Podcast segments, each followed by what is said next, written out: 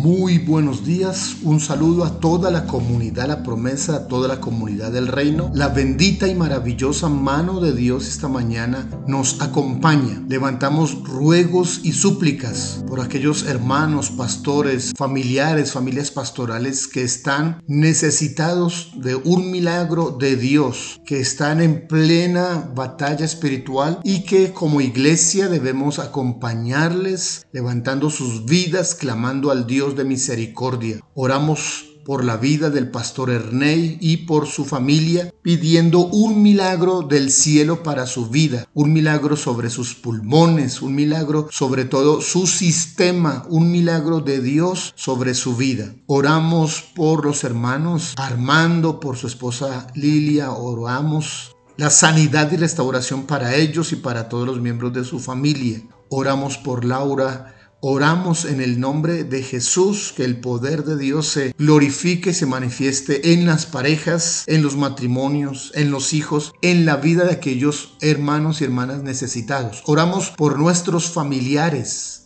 y pedimos a Dios que sobre sus vidas les sea revelado la obra, el amor, el plan maravilloso de salvación. Exaltamos al Dios de misericordia. En el día de ayer meditamos en el libro de Esther y vemos cómo la reina fue motivada a salir de su comodidad, a enterarse de la realidad que estaba viviendo fuera de palacio y entonces a decidir a actuar, a entrar en acción. Continuando con el mismo capítulo 4 de Esther. Leemos estos versos, el verso 16b, y reúne, dice Esther, a todos los judíos que se hallan en Susa, y ayunad por mí, y no comáis ni bebáis en tres días, noche y día.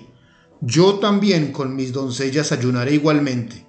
Y entonces entraré a ver al rey aunque no sea conforme a la ley, y si perezco, que perezca. Cuando llega el momento de entrar en acción, Esther, que representa la iglesia de hoy, en medio de la crisis, en medio del decreto de muerte firmado por el rey, porque la astucia de Amán lo había convencido para que el pueblo de Dios fuera exterminado.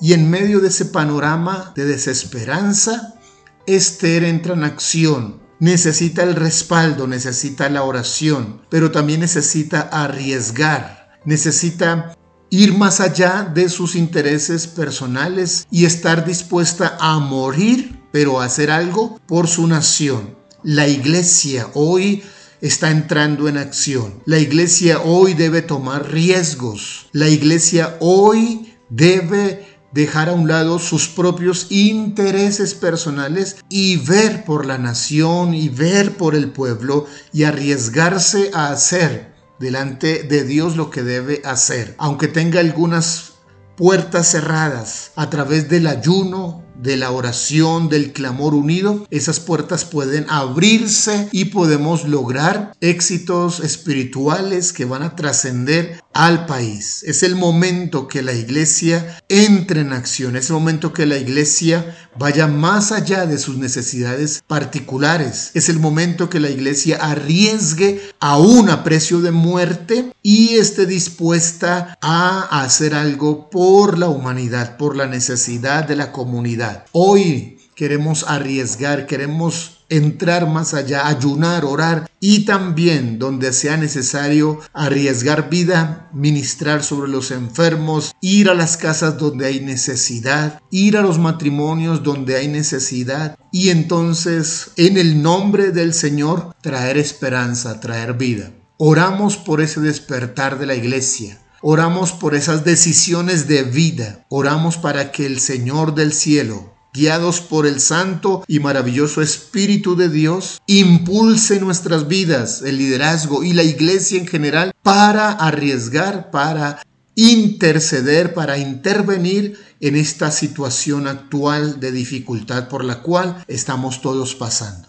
Dios de misericordia, trae un despertar sobre nosotros, sobre la iglesia Ayúdanos a ir más allá, a mirar más allá de nuestros intereses particulares. Ayúdanos, oh Dios, a arriesgar en fe, a hacer lo que nos corresponde, confiados en que tú, oh Dios, complementarás y harás lo que es imposible para nosotros. Señor, Oramos que tú obres en medio de este panorama de muerte, de dificultad, de, crisis, que tú, oh Dios, te levantes en medio nuestro y nos ayudes, Dios. Trae ese despertar sobre nuestras vidas, sobre la iglesia, un despertar al ayuno, un despertar a la oración, un despertar al evangelismo, un despertar a la acción de la iglesia ministerial, mostrando el poder de Jesús. Señor, oramos que intervengas, que obres y que nos ayudes para que tú seas conocido y exaltado en medio de esta generación y en medio de esta crisis. Te lo pedimos en el nombre de Jesús. Amén.